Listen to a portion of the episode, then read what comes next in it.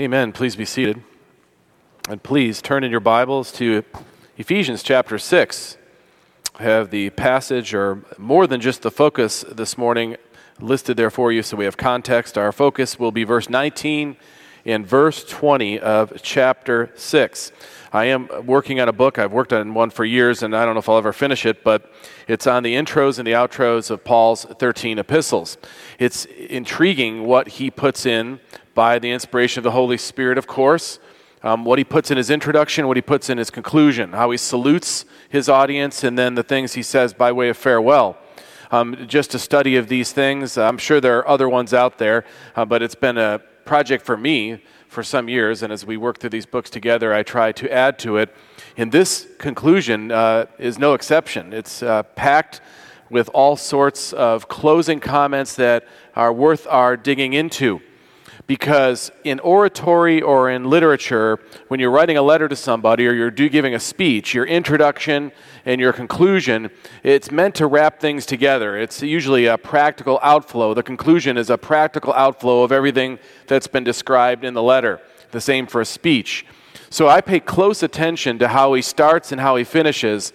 Uh, and this is a, a really a case in point of where we should pay close attention, even though we know we're coming to the last few sentences, and we might think, oh, it's just a, fair, a quick farewell. Uh, much more here for us. Um, it's been almost a year now since we started the book of Ephesians, this magnificent epistle. Uh, the book, the letter, six chapters worth, has painted a glorious picture of the total perfection of Christ's advocacy for his people. It's given us a picture of who we are as new creatures in Christ, how, who we are as a new community of believers bound together as a family, as living stones making up a temple, the temple of God.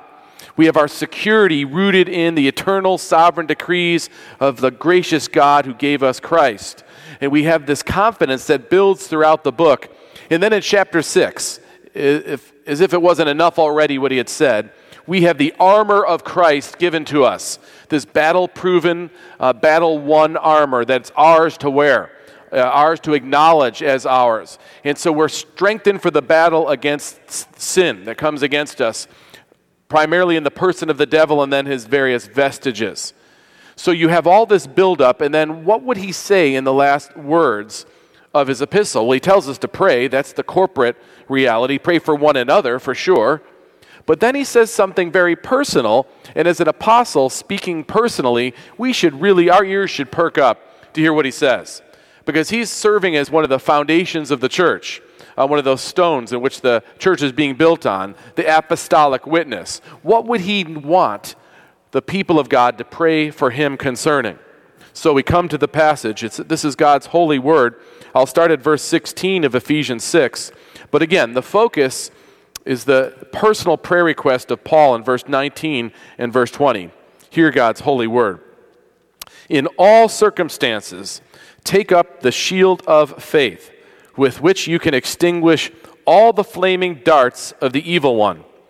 And take the helmet of salvation and the sword of the Spirit, which is the word of God, praying at all times in the Spirit, with all prayer and supplication to that end, keep alert with all perseverance, making supplication for all the saints.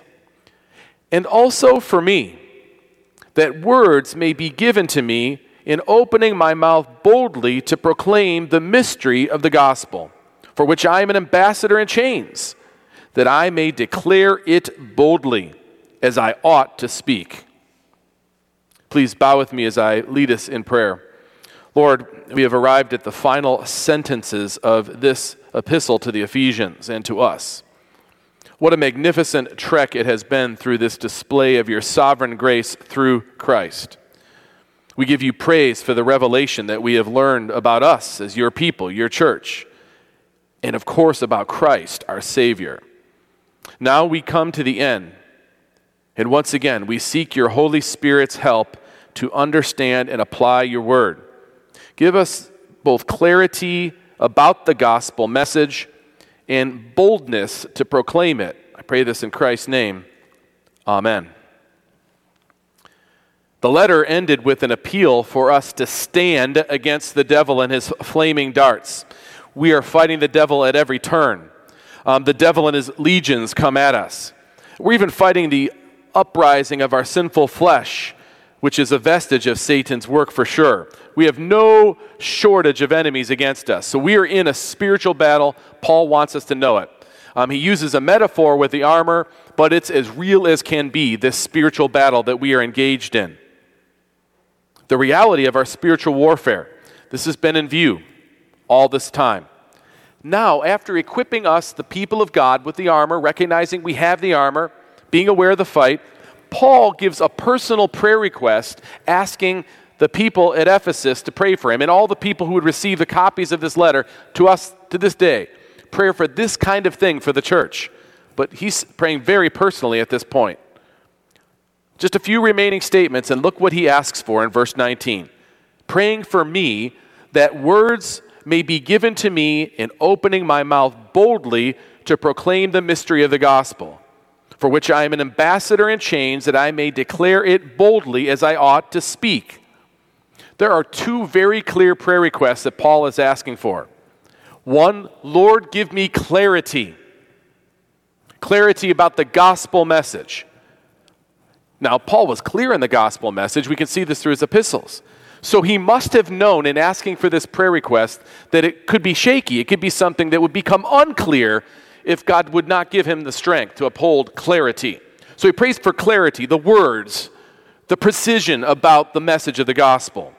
Then he also prays for something else that he prays for in many other places and is used as a descriptor for whenever the church was most effective. Lord, give me boldness in proclaiming the gospel. He has been very bold. He's in chains, he's in house arrest, he's in jail, as it were. And he's praying for more boldness, that I would have this boldness. Suffering so much to this point for his preaching, yet he's asking God to continue to give him this boldness. He knew how easy it might be to lose courage.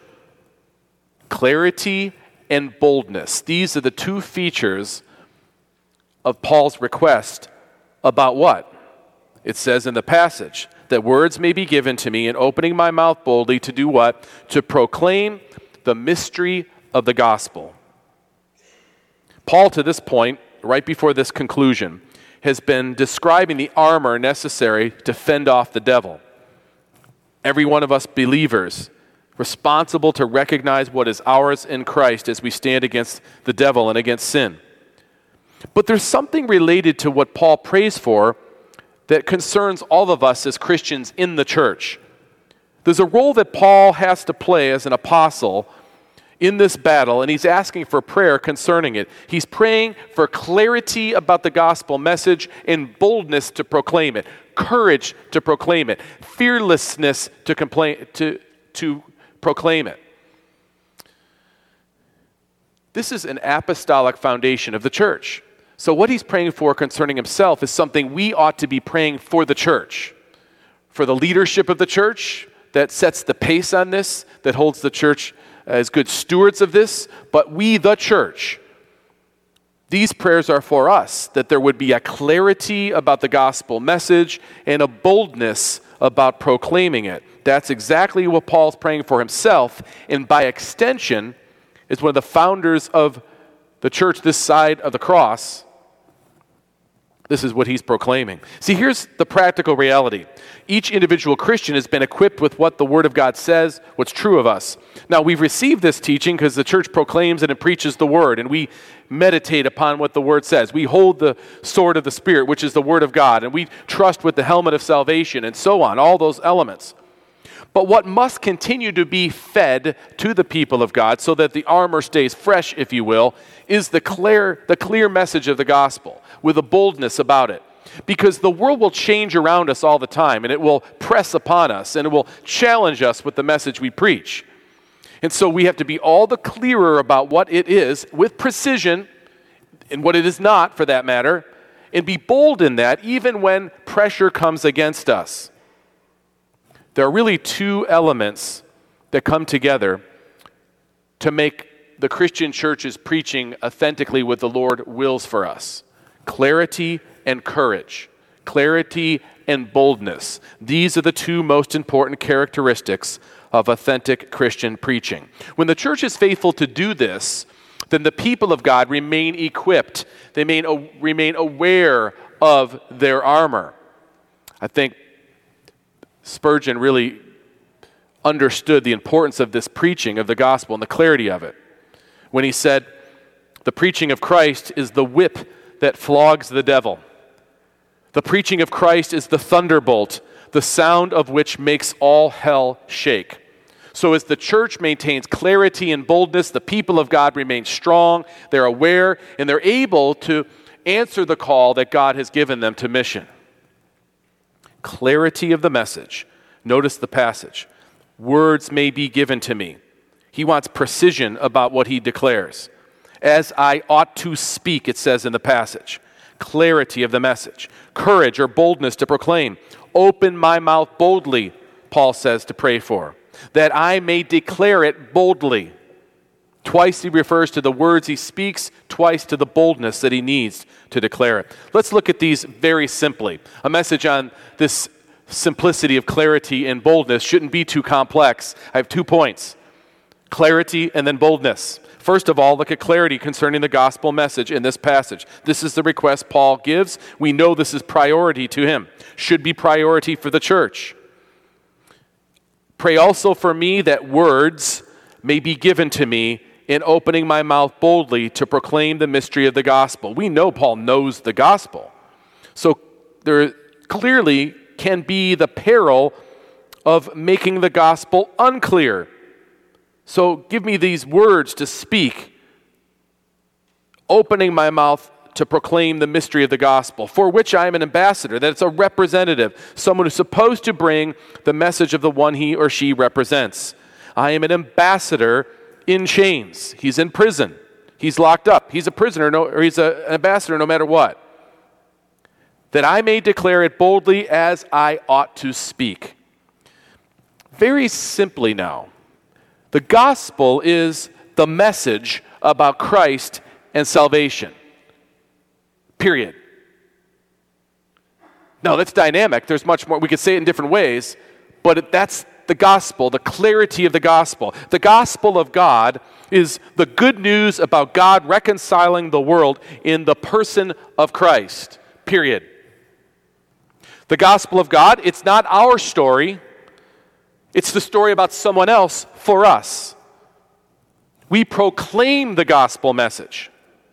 You know, I hear Christians are they're, they're quick to speak in terms of living out the gospel or be the gospel. I even heard someone say, be the gospel to each other. I know what they mean. If it's the fruit of the forgiveness we've received from God and we share that with one another, no trouble. I, I appreciate the, the sentiment. But the reality is the gospel is not something you live out, it's the message of Christ and what he's done for us. The settled, finished work of Christ for sinners. And if you believe in that, you are saved. You are in him. You are born again. That's the gospel.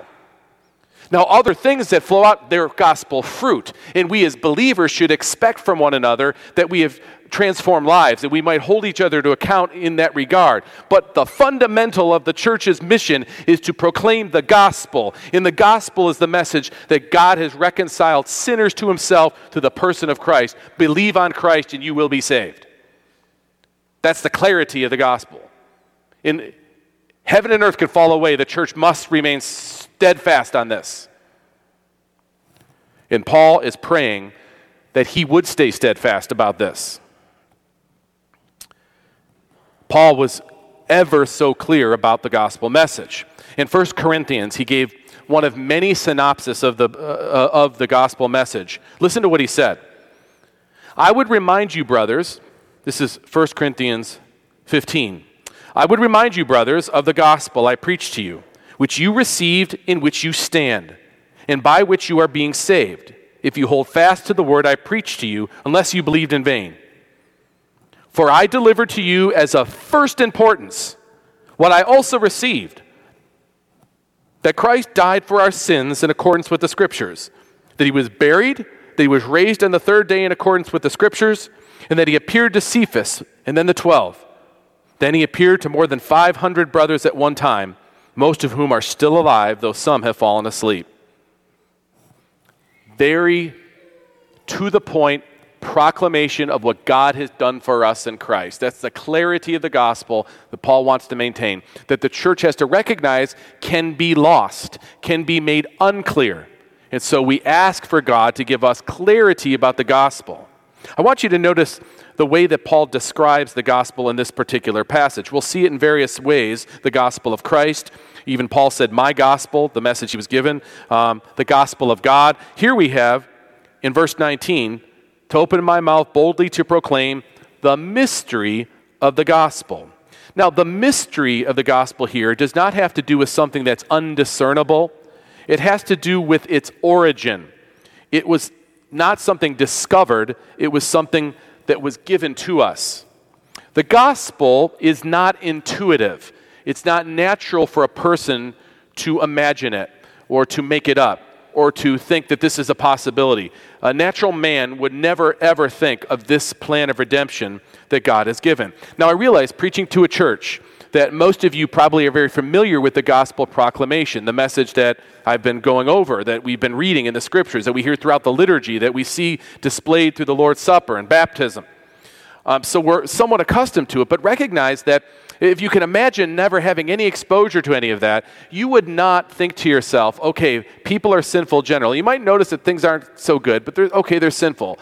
Uh, what to solve, what to do about it? Well, would you ever imagine um, sending a second Adam to live as the first Adam failed to live, pass all tests that God gave, keep his law perfectly, and represent us with all of our sins upon him on the cross? so that God would be satisfied? Well, how would God be satisfied? God Himself would have to do it. That God the Son would be the second Adam and do this for? You could not dream that up. The mystery of the gospel was revealed to us by God. So the mystery of the gospel has to be proclaimed because people won't sit there and come up with it and then go search it out unless the Spirit of God prompts them but the normal way that it happens is the message is proclaimed and people are awakened or enlivened or born again through the Spirit's ministry and the preaching of the gospel. It's the most normal way it happens. And people are alert now to this and they believe. That's how it happened for you at some level. The mystery of the gospel has to do with its origin, it's from God, it comes from Him.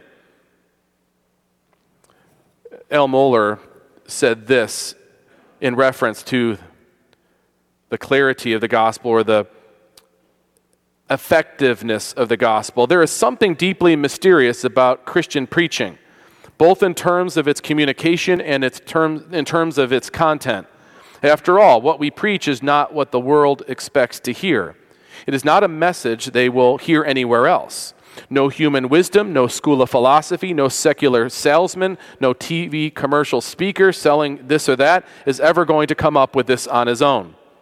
It's counterintuitive in most respects. People as individuals don't want to hear that they are sinners to begin with, let alone how there's an answer for this. The gospel is God's promise of Messiah and the fulfillment of it.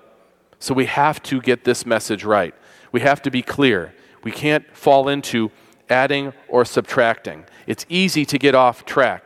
Paul knows this, so he says, Pray for me that words may be given to me to proclaim the mystery of the gospel that I may declare it boldly as I ought to speak. The biblical message of redemption. We have to have this settled and understood, not to please man, but to honor God, which will be for the betterment of man. It's always tempting to contort whatever message we're trying to convince people of, to contort it to them so that they will believe it. But at that point, you've changed it and it's not the thing to be believed. We mean well in doing it, but in process, it's no gospel at all. Certain words have to be communicated. He prays for the words to be given. He prays for clear proclamation that words may be given to me in opening my mouth boldly. And, brothers and sisters, we have to recognize it's easy to warp the gospel message. How is this so? Well, many ways. In their well meaning ways to begin with. And most typically, it's because we, the church, always find ourselves in a context somewhere. We're a church in Overland Park. Many of you in Overland Park, Kansas, Johnson County. Some of you have come from further distances. We're more of a metro area church, but there's still uh, a commonality among us, and we live in a culture that has a certain flavor to it, and that's the nature of it. So, what might be tempting for us to contort might be different than a church that's in the city, or a church that's in El Salvador, or a church that's in Africa, or wherever you may be, because there's a context you find yourself in, and it's predominantly unbelieving. And so, there will be pressures from that. that place that you're in. It could be a national pressure, it could be political pressure, could be social pressure, things that are just true of the place we're living in. And so we'll want to, as Christians, be involved with that, and there's nothing wrong with that. But the church's mantle, its mission, first and foremost, is maintain clarity about the gospel, to proclaim it boldly wherever God has ordained us to be in those contexts. Those contexts depend on the church being faithful, even though they don't know it. So if the church is too worried about whatever the national, political, or social things that are going on are, they run the risk of coming off of the main thing onto a peripheral thing. And then when the main thing is no longer the main thing, the peripheral becomes the main. And it doesn't happen overnight, it happens over time. It could be this simple. You know, here we are in a, this, this is so much unrest in our society now. We, as people in the church, as Christians, really need to focus on loving everyone and being kind towards everyone. I mean, I agree with that. We should all agree with that. But we start talking about it so much because it's the main issue out there. People are mean to each other. We're going to be nice to one another. And so we'll start showing this, and we'll start reaching out and being nice to people. We're going to be kind to everyone. We're going to love everyone. And we're going to, and before you know it, this thing that should be a gospel fruit, no doubt, we would be loving towards one another. It becomes all encompassing, and we really strive after it.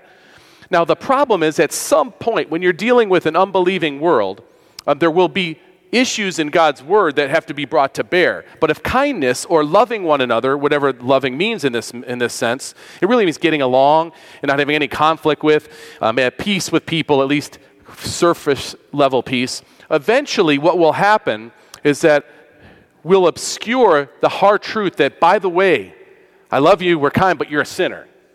What? That's not kind. That's not loving. But the church has gotten off of its message at that point, and it's moved towards this direction, and it's defined itself in its activity. And before you know it, um, the gospel message, the clarity of the message that I, that I ranked so hard earlier, becomes kind of secondary because we're really what we're trying to do is reach out.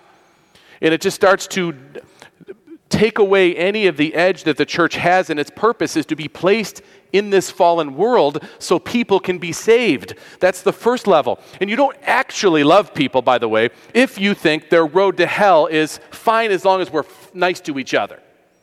You could fill in any of the many issues that are around. Take a social issue, whatever it is. And I know whatever the hot one is, you're, you're sensitive about, so I won't say one of them. There's five of them going on at one time, but there's 20 you're forgetting.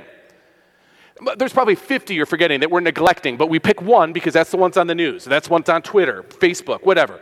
And we get on that on that social issue, or it could be po- politics. You think you got to be part of one party in order to really be honorable to God. Well, neither of these things are biblical. These are not central realities for the church. But we get so tied up in them that we don't even know it, but we've conflated our preaching with these things. And it's hard for someone to discern what is the church's actual message? Is it kindness? Is it social causes? Is it politics? It ought to be none of that. It ought to be the clear preaching of the message of the gospel that there are sinners who need saving and only Christ can do it. And there's only a few voices that preach it. We ought to stick with that. Now, when people are born again, we should expect some things. But it might not be exactly what you particularly expect, by the way. But we can expect something. That's gospel fruit. But the gospel message becomes contorted and conflated in no gospel at all, and we are worthless as a group, as a church, or as any kind of organization if we don't get that right. And so the clarity of the gospel is something Paul, the Apostle Paul, one of the last epistles after he's preached a whole life of faithful, clear preaching, is still asking for clarity in preaching. What does that tell you? If Paul can fall off in clarity, we can too. It's, it's my belief that one of the reasons the church and Christianity is so sick and ineffective in America is not because we're not too involved with all these things, it's because we're not clear about the gospel. We're not clearly and boldly preaching it. We've gotten into too many other things and forgotten what our first calling is, and that stands to reason why so many people have no idea what the message is itself. And this is where the second point that Paul prays for is so important. He prays not just for clarity or precision about what the gospel is, but also about boldness to preach this message, courage to preach this message. He knows he will need courage because if he believes the gospel message we're speaking of, people will be offended. People will not like this. They'll come against him, they'll oppose him. And when that happens, he will have to have boldness because he'll want to be quiet. He, who wants to be persecuted for this? Who wants to be in chains for this? And he understands this. I read one commentator who said, right, one of the special marks of the Holy Spirit in the apostolic church was the spirit of boldness in their preaching. It didn't matter what happened to them, they preached this message so clearly and boldly. Look at what it says regarding boldness in verse 19. That words may be given to me in opening my mouth boldly to proclaim the mystery of the gospel. The Greek word for bold here means courageous, it means daring, it means dauntless. It speaks of acting without fear of the consequences. In verse 20, for which I'm ambassador, I'm a messenger in chains, that I may declare it boldly as I ought to speak. He knows that boldness is not something that necessarily lasts, that he may have been bold to this point, but maybe he'll falter. And so we ask the people at Ephesus, when you think of me, pray that I'm clear about what I say and that I'm bold in, what I, in, in saying it fearless in the face of opposition. What are some reasons that we may fail to be bold? Now, when I say we, I'm talking about the church, and I'll be even more personal about pastors and preachers. What are some reasons we may fail to be bold? One of the reasons we may fail to be bold, and it's a reality in our lives as preachers and pastors, our own sense of sin makes us feel hypocritical. So we realize that when we're boldly preaching the message and we're talking about a need to repent from sin and turn to Christ, that any one of you can say, well, I know Tony though, and he, he's no, you know, he's got this or that in his life, or you can judge something you see. And there's weaknesses, absolutely, that that weaken, at least in my mind, as I'm coming to it with any kind of uh, confidence, that weaken my ability to say to you this message. Um, so that can sometimes be one of the reasons we're not bold enough to preach this message. The other thing, really honestly, in the context of the church, um, we're afraid that we might offend people in the church. I'm not talking about just outside, that's certainly the next level, but just the fact that this kind of uh, explanation or just saying what the Word of God says about something is going to rail against something that even we as Christians um, buy into in the culture. It's just, it's just been there for so long, we're ingrained in it. So you know, if the pastor says something the Word says, uh, that's offensive, they take it out on the pastor, they take it on the teaching. And, and there's a, a, a concern, a fear that will be uh, opposed, that people won't like us. This is a reality of why maybe we're not as bold as we ought to be. Of course, there's the, the ultimate reality that when the church does boldly preach the message of the gospel, unquestionably there will be opposition from the world.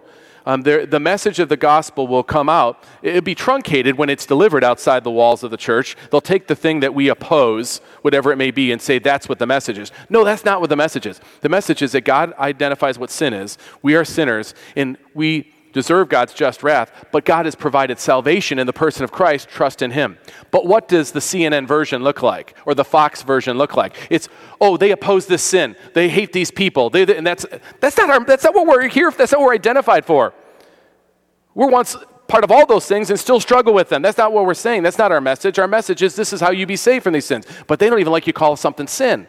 And so it's inevitable that as the church is faithful in clear and bold preaching, the world will come. And that definitely causes churches to lie lower, to be less, less bold, to be fearful. These are the realities of to, uh, as to the reasons why we might not be bold. So courage is needed, and this is what we pray for. We don't pray for it to be easier for us. Notice Paul does not say, Dear Lord, or Ephesians, pray that they release me from jail. It's not what he prays for. I'm an ambassador in chains. So pray for clarity and boldness. I mean, things can only get worse. They can get worse for him. And he prayed that, I, even though I'm in jail, and we know he was there for two years in chains, that he just keep preaching. We learn from another epistle that some of the imperial guard, those who were guarding, came to Christ. You notice Paul did not ask for power to live out the gospel as such. He didn't pray for success in turning the tides of the unjust Roman government and society. He prayed for boldness to proclaim the mystery of the gospel, for which I am an ambassador in chains, that I may declare it boldly as I ought to speak. When he wrote to the Romans, where he was actually uh, positioned at that time in writing Ephesus, when he wrote to the Romans, he said, I'm not ashamed of the gospel It's the power of God for salvation to everyone who believes, the Jew first and also for the Greek. When he wrote to the Philippians, he said, I want you to know, brothers, that what has happened to me has really served to advance the gospel. He's talking about being in prison.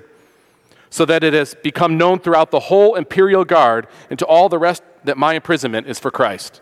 Give me boldness. Whatever else you're going to give me by your providence. If it's persecution, if it's fruit and multiplication of the church, whatever it be, give me boldness.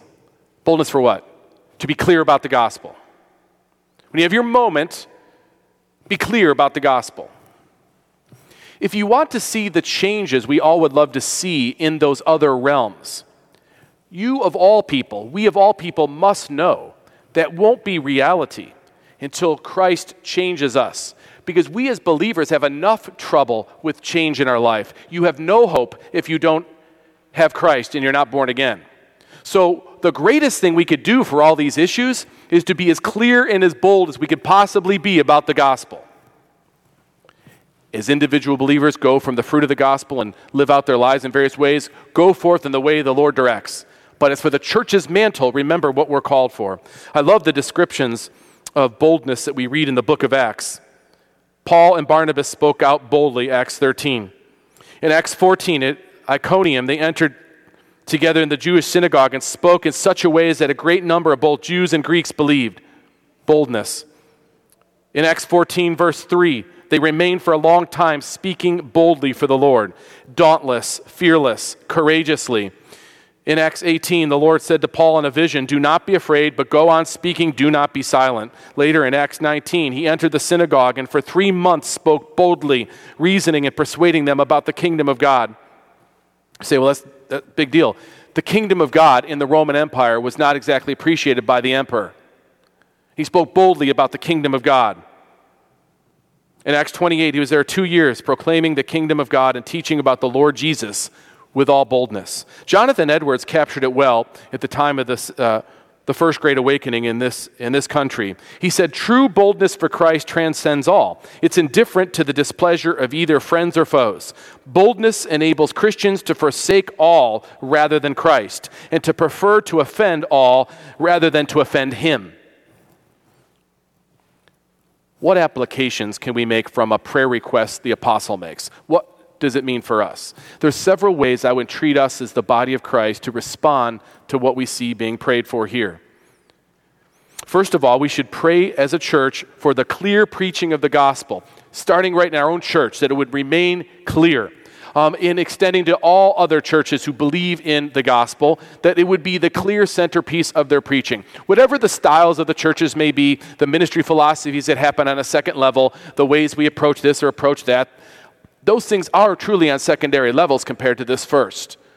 That we, churches who claim to believe the gospel of Christ, would be clear on this. I promise, according to the way God's word lays it out, that as people, as churches are more careful about the clarity and boldness of the preaching of the gospel, that we would see an impact. I'm not telling you it would start a nationwide revival tomorrow. I don't know what the Lord would will, but it would necessarily have a better impact even in our, in our close constra- constraints of our own neighborhoods and, and areas here if we would just see this kind of thing. So pray for this for all of us in church leadership, directing churches in this direction. And pray for boldness in the proclamation of the gospel, especially in this country, in this land. We need this like we've probably never needed it before. In the clarity and the boldness, I don't think any of us should underestimate how much ignorance there is now about the actual gospel. If you are say 30 years or older, you probably grown up hearing, even if you didn't grow up in the church, you probably were familiar with what the Christian claim about the gospel was. If you talk to people who are under 30 now, who have not grown up in a church, most will not have a clear picture whatsoever about the gospel message. So I, people my age often assume when we talk to people, well, they know some basis of what the gospel is. No, they don't. Many people do not. If you talk to your younger coworkers, uh, they w- often will not be familiar with the specifics of what we would describe as the gospel. It would be very novel to them, it'd be foreign to them. So don't underestimate the need for a bold and clear explanation of the gospel on a person to person level as you have opportunity, but certainly that the church would model this. I'll close with an encouraging statement made by a man who was a parachurch leader about 40 years ago. Kent Hughes was a pastor at the college church in Wheaton for many years. And he met this man named John Alexander, who was the head of InterVarsity Fellowship, which was primarily a college outreach ministry, a parachurch ministry. Alexander in the 60s and the 70s led that organization. He didn't preach regularly on a Sunday because he was running the ministry, the college ministry, and on Sunday he would worship at different churches, and often he would go to the church that Kent Hughes was pastor of. Alexander wrote this to Hughes, and really he was meaning for lay people to gather up this discipline of praying for leaders of the church regarding clarity and boldness. But listen to how he puts it, and I think it's a great challenge to you as the people of the church to consider this matter. Alexander wrote, Every Saturday night, I pray through a list of pastors, thanking God for them, for their ministry, for their personal friendship. Then I intercede on this eve of another's Lord, another Lord's day that the Spirit of Christ will give them a good night's rest and anoint them with wisdom, power, and joy for the morrow. I'm not saying never, but almost never have I had a good night's rest on Saturday. And it's not just because I'm doing things I shouldn't do, it's because it's hard to sleep. It's hard to think of what's coming the next day. It's a difficult day. Most pastors' families do not enjoy Saturdays because dad may be there, but he's kind of blank. He's kind of comatose. That's just the nature of it. I'm not complaining about it. I know we only work one day a week, but I'm saying that that particular night is a difficult night. And so I think it's a, just a great thing to remember as you're enjoying, hopefully enjoying a Saturday, you know, for the pastor's heart to not be restless so he can get good night's sleep, so he can bring the word to you in the morning.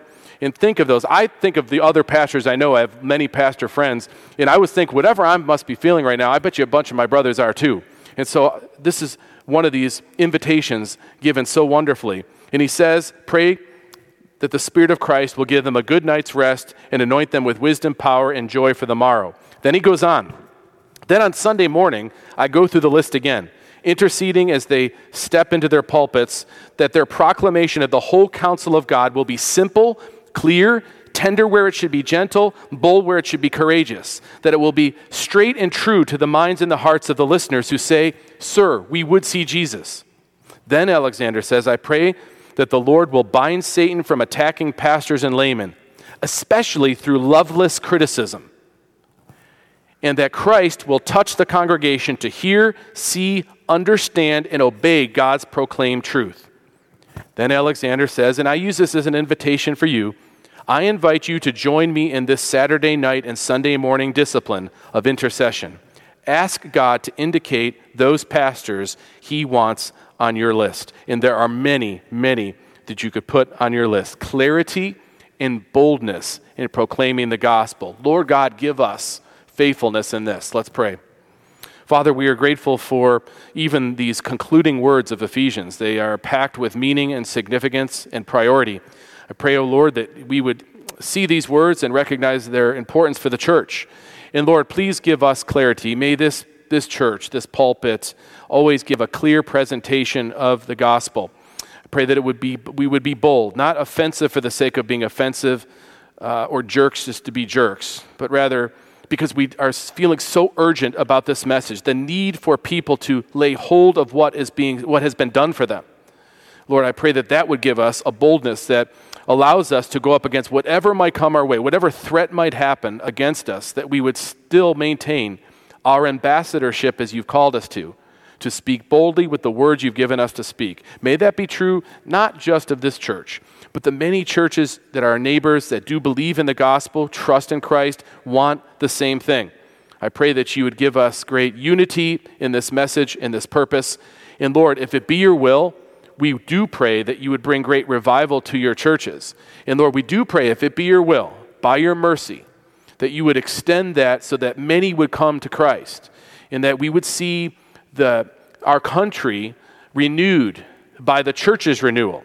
Help us not to doubt this. Give us faith that you are that powerful and can do this work. And Lord, we especially think on Memorial Day weekend when so many people have given the sacrifice of their lives so that we could have a freedom to enjoy. Especially now, Lord, while we have such freedom still, give us faithfulness about the greatest message of freedom that could ever be preached the message of freedom from our sins and from judgment, freedom to love and worship you, freedom to live forever in you. Pray this in Christ's name. Amen. Let us together turn in our hymnals, and the number of the hymn for our last hymn is 478, or I should say our hymn of response. Let's stand and sing 478.